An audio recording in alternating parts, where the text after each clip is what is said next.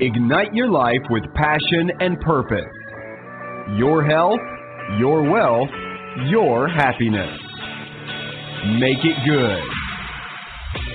This is Modern Love with Dr. Brenda Wade.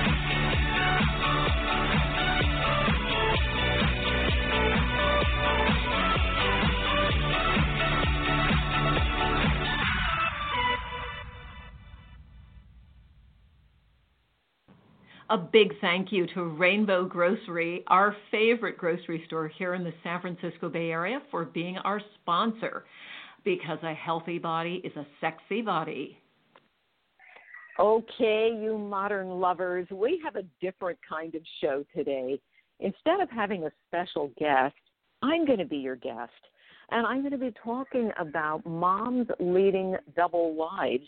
And this is a sneak preview of the Dr. Oz show that's going to be airing March 29th. That's this coming Thursday. And whether you see the show when it airs or whether you see it when it's archived, you're going to find it really interesting because this show is tackling in an oblique way two of the most important issues of our times. And those issues have been captured in hashtag MeToo hashtag Time's Up.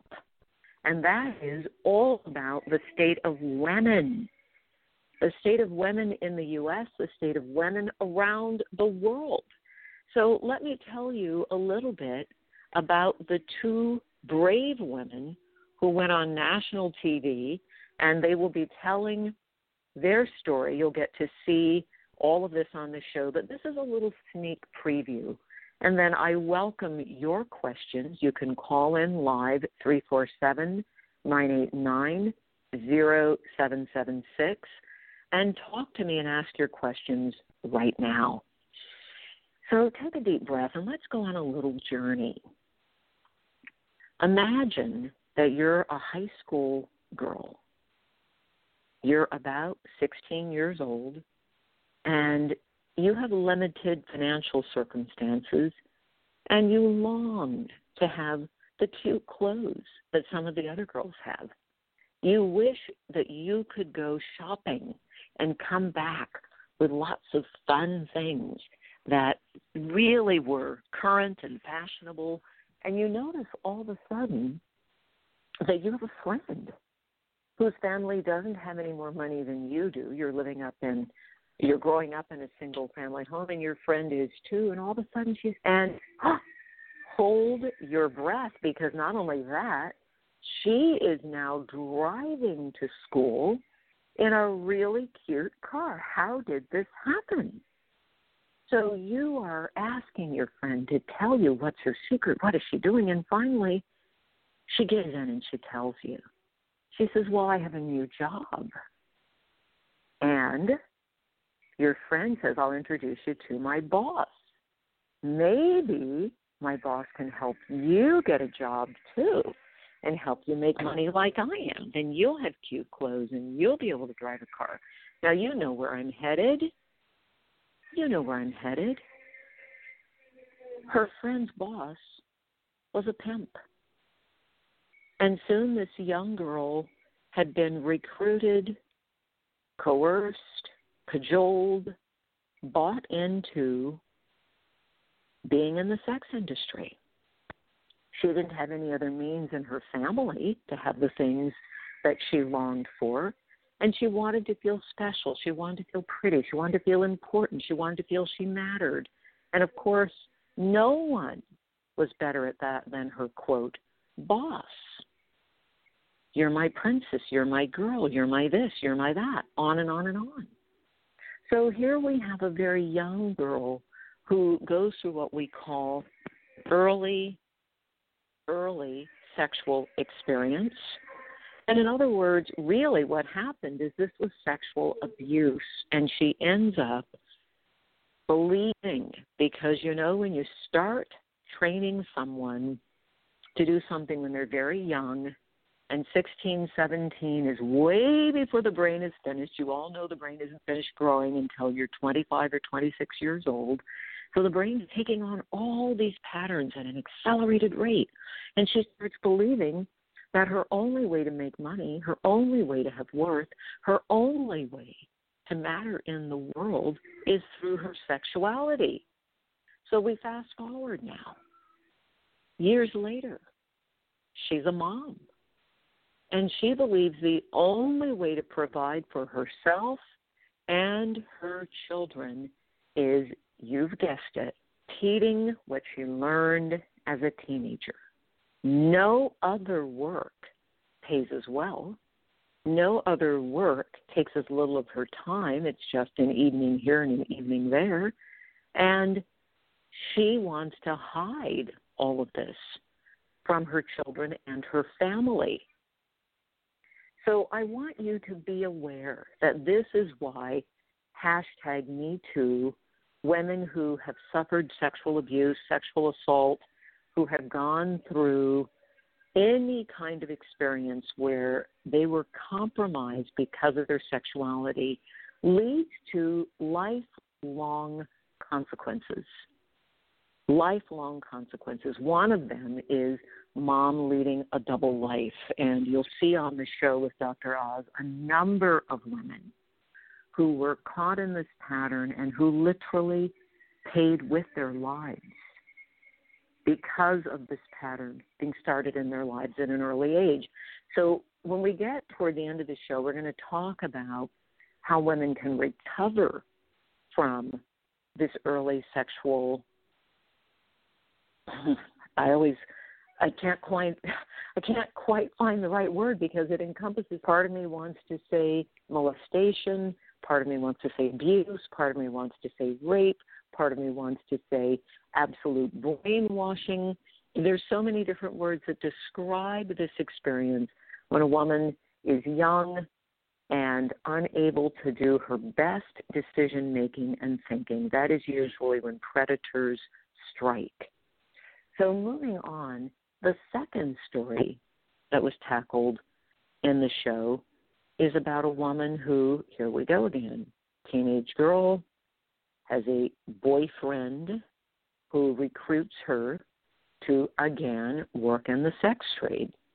She goes from there to helping him run his drug business and ends up running her own drug business. And all of these kinds of activities require one thing, and this is the thing that is most difficult and deadly to the psyche to the opportunities for women who end up going down a path like this. And I have no judgment, no blame, no uh, castigation for a woman who gets caught in a cycle of criminal behavior because of early sexualization, early manipulation, all these things these young women went through. But what makes it hard is they end up isolated they have to keep what they're doing a secret. Their families don't know. Their friends, if they have any, don't know, or the friends are in the industry also. So, how do you find your way out if you can't tell anyone? If you can't be honest with anyone for fear that you'll end up in jail or worse? how do you make a life for yourself? So I want you to just look at the markers that lead to moms leading double lives. Number one, early manipulation, exploitation that is sexual in nature, abuse of any kind, programs a young woman, teenage girl's brain that this is her only worth in life. This is the only thing she's got that's of value and she has to somehow trade it to make her way in the world. Number two, it leads to a pattern. And the behavior pattern is I'm at the mercy of others, and I don't have the right to be the master of my own ship. I have to trade my quote product for money, and others will buy it but I'm putting my life and my well being at risk. So, risky behavior, risk taking, always, always leads to an adrenaline rush. And we want to look at the risk taking, risky behavior, number two, the adrenaline rush, number three, the money, number four, and number five, isolation. So it's very hard to get help, very hard to break the cycle when the isolation is part of it. So, having said that, we have our first question. You can either write in a question or call. Let me just take a look here. This question is What's the connection between sexual assault committing crimes for women? Huh. Okay, so the question came in just before I finished that, and I think that I made the case pretty clear that women who are assaulted lose that sense that they're the master of their own body, never mind their own lives. It changes their self esteem. Very few women come out of sexual assault saying, gee, I'm a more valuable person. Everybody says, I'm less valuable. Or the only thing I have that's of value is my body or my sexuality, and it's only valuable if I can sell it. So women are more prone to commit other crimes because they've already had that adrenaline rush. They've already been exposed to risky behaviors.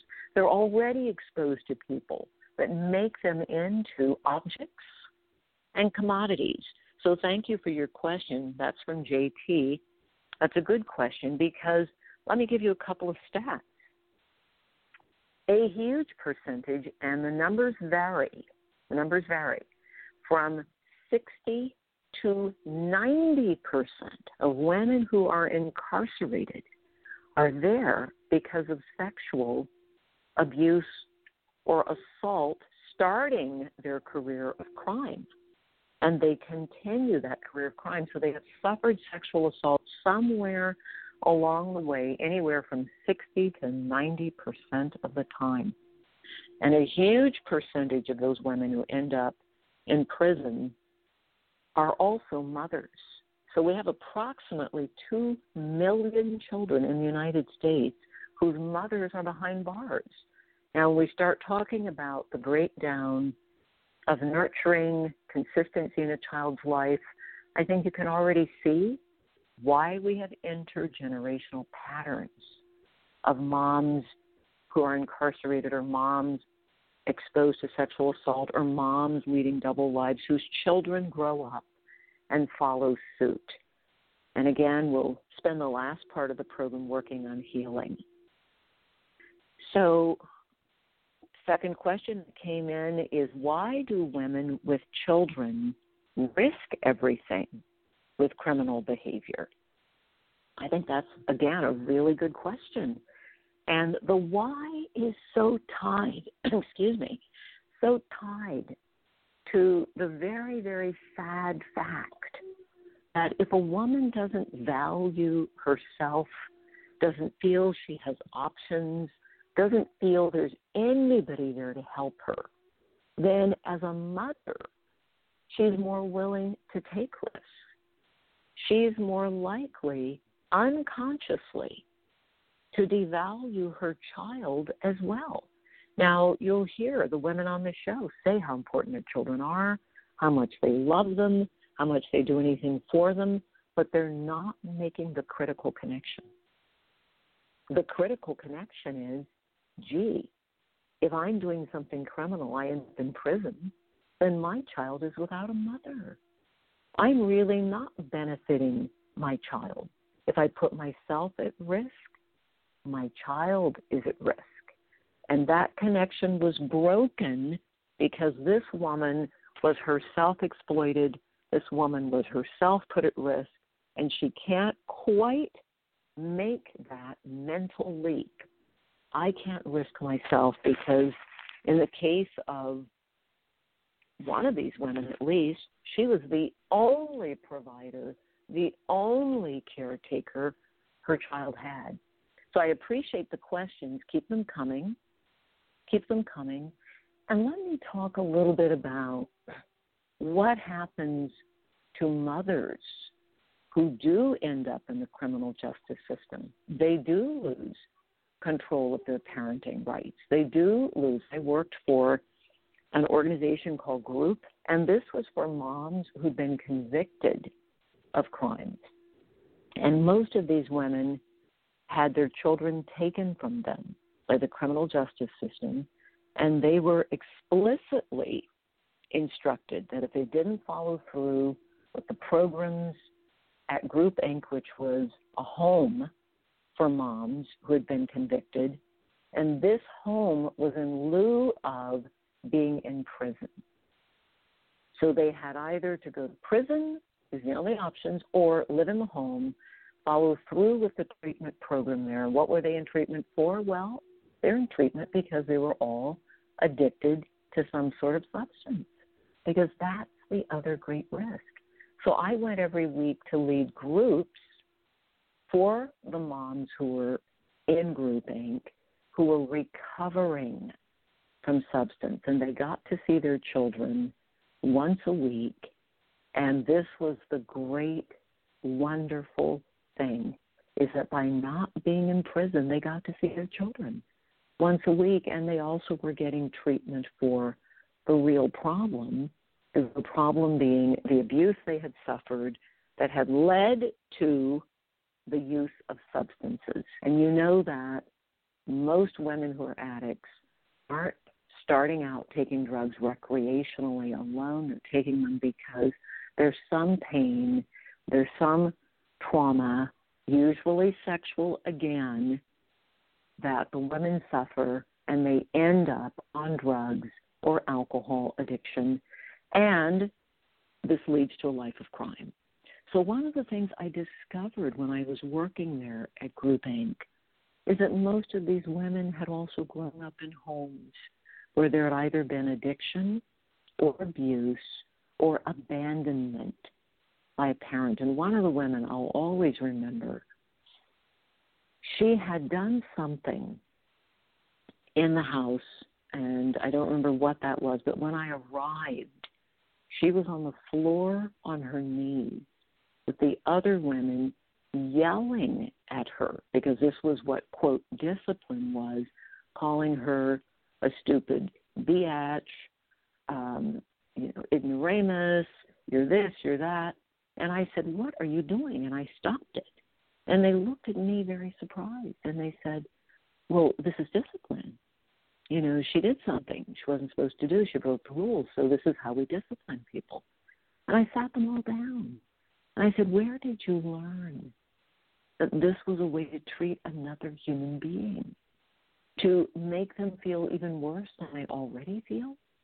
And the breakthrough, this was the, the group for that evening that we had. The breakthrough was this isn't how people heal. We don't make anybody better by making them feel worse, by being punitive.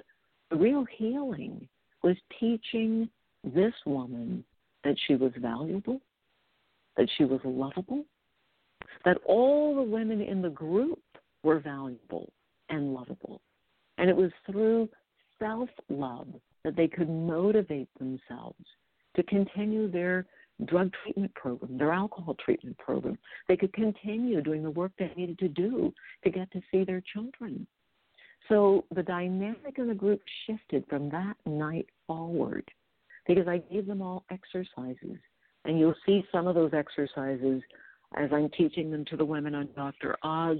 And if you missed the show that aired February 19th, it's up on the website. It's called A Psychologist uh, Helps Stop Binge Eating, I think is what the edited segment is called, or I'm actually teaching the subject on the show, Noni, how to love herself and value herself. And at Group Inc., when I was done with my tenure there, the feedback was for the first time in my life, I've learned I'm valuable, I'm lovable, and that helps me love my children and lead a better life. So keep your questions coming. Another one just came in, and it says, Shouldn't women still have to take responsibility for their crimes? Yeah, boy, that is a complicated question. Because when we start talking about responsibility. Now listen to the word responsibility. It means I have the ability to respond. You have the ability to respond in a different way, in a whole or a positive way to what is going on. And so the whole and positive way to respond to something is, gee, if it's a crime, I won't do it. And if you have been injured in such a way that you don't feel you have value, if you've been assaulted and abused in such a way, all you deserve, then you lost the ability to respond appropriately. Now, I wrote a book called Power Choices, and the very last chapter of the book is about innovation. How do we change the things that need changing in the world? And it's a story of a number of different women who changed things in the world from the women who marched in Chile who brought down the dictator Pinochet to the moms that marched in North and South Ireland who came together and said the war is over, we're done, no other mother's children will be killed, to the judge, the woman judge, who brought the idea of what became known as Red Hook justice forward. In Red Hook, New York is where it all started. And this judge kept seeing the same people coming through the court over and over, committing the same petty crimes. And finally, the judge says, Why am I seeing you back here again? Didn't we just go through that if you uh, jacked another car, or if you uh, were caught again with drugs, or if you were in another ruckus fighting, that you were going to go to jail? So why are you back here? And what she found out is a number of those people that were recidivating the proverbial door that kept swinging open again and again and again, that revolving door, some of them didn't have jobs. Some of them didn't have education. Some of them were on drugs and alcohol. And she said, you know what? I'm going to sentence you to drug and alcohol treatment. I'm going to sentence you to go and finish your GED and go to those GED classes. I'm going to sentence you to job training. And guess what? When those people got their crucial need met, whether it was recovery, education, training, or even anger management, then their ability to respond differently was restored. And this is now a huge movement in justice in the United States. And around the world, it had started long before. And that movement was to absolutely put into place a system that restored people's humanity, that gave them true opportunity instead of punishment. So we may punish people, but guess what? That doesn't change their ability to respond. They still don't have an education. They still aren't trained for a job. They still may go back out and start using again. What we need is to solve the problem. And restorative justice solves problems instead of dehumanizing people. So that people, even if they have to do time, will come out of prison or come out of jail able to be restored in society. And it is a much more effective use of our tax dollars to restore people to society, to their families. And especially for moms, I'm a huge advocate of programs like Group Inc., where the mom is kept in the community.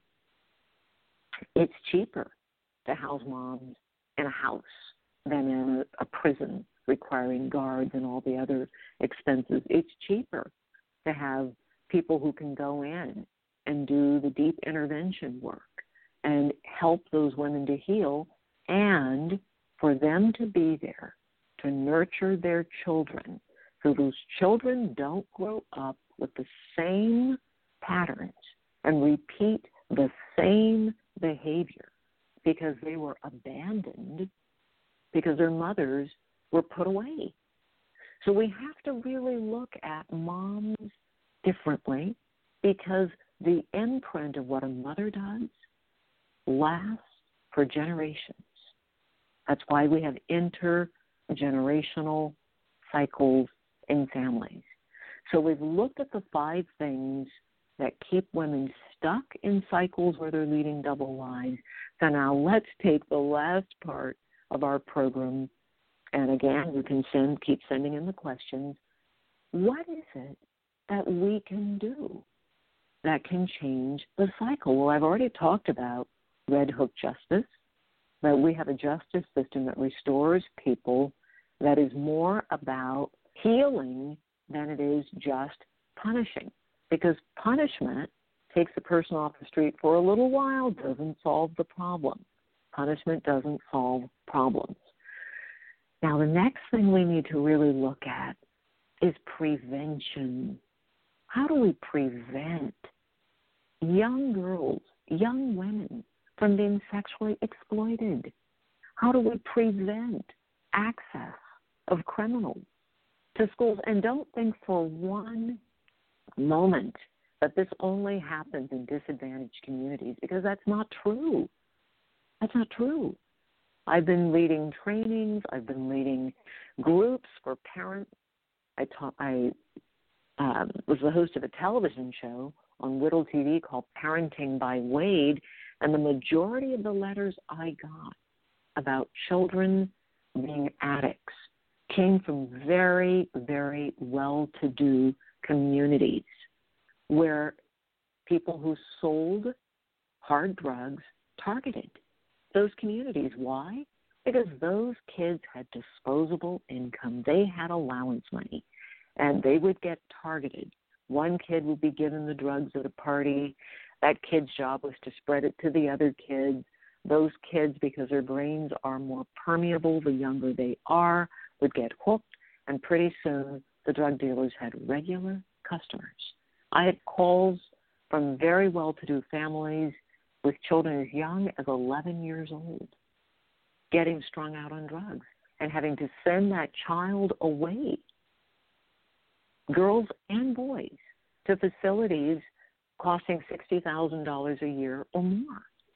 So, one of the things we have to look at is prevention. And the only thing that prevents children and helps to restrain children so that they aren't as likely to be exploited by drug dealers, pimps, or sexually assaulted or abused is education that starts early.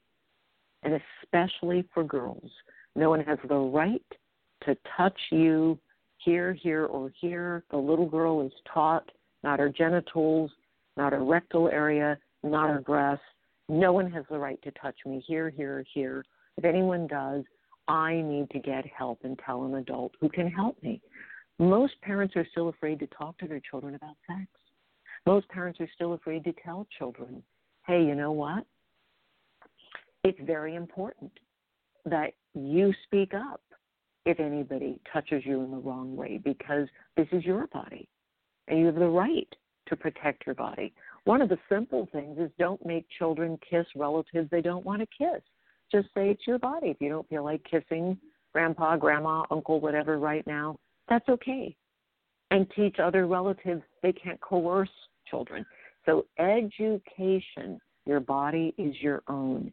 You have the right to protect it, you have the right to say no, because women are not taught to say no. And when people talk about the women caught in hashtag Me Too, hashtag Time's Up, there's a lot of blaming the victim without recognizing. Boys are educated, it's okay to have a voice and say no.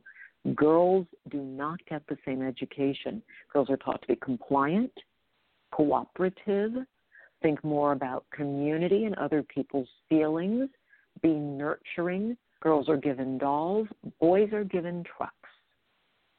So think about the agency that girls must be taught so that they can be safe. That's how we keep girls out of trouble and keep them from being exploited because they then grow up to be moms who have a hard time teaching their children So if we really want to transform our system, it's through prevention, not punishment. And if somebody ends up committing a crime, then we have to focus on the restoration. Now, the last thing, the very last thing, is we need to destigmatize women's sexuality.